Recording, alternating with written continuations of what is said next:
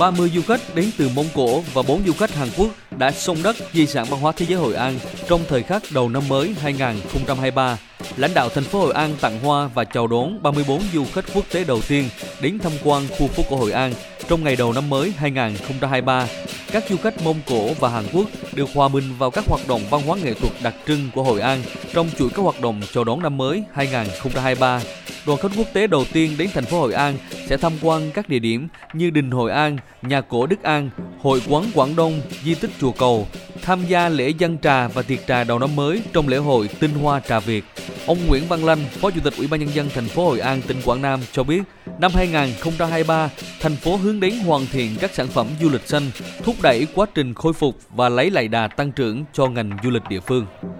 các cái sản phẩm đáp ứng một nhu cầu là cao nhất để du khách có thể thỏa mãn và đa dạng nhất, tiện ích nhất. Không gian du lịch của Hội An phải